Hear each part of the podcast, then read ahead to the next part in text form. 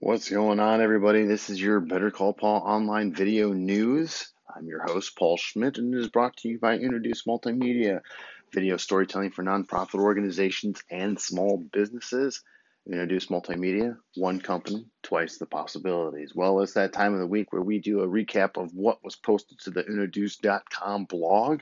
And we start with on uh, Tuesday was a new Better Call Paul video where we announced the Ducey Award winners for 2019. As you know, last month was our Client Appreciation Month in which we rolled out the Ducey Awards, and we had many great nominees, but the winners for uh, have been announced. And so go on to introduce.com and go to their blog and watch the video to figure out who won what.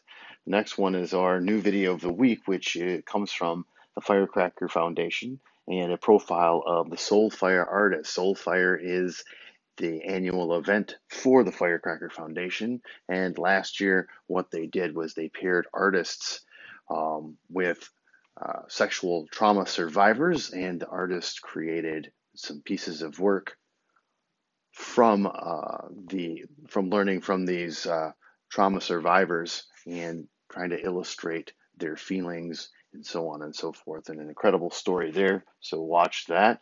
And lastly, our guest post of the week comes from Rich. Rochelle Wilbur as she posts about startup and stand out, how to create consumer interest in your new business by doing all sorts of online and social media marketing efforts. And that right there, so go to introduce.com, go to the blog, read or watch what's there, enjoy. And that is your online video news for today. I'm your host, Paul Schmidt. And if you have any questions about online video, then you know what to do. You better call Paul. Brought to you by Introduce Multimedia. See you next time.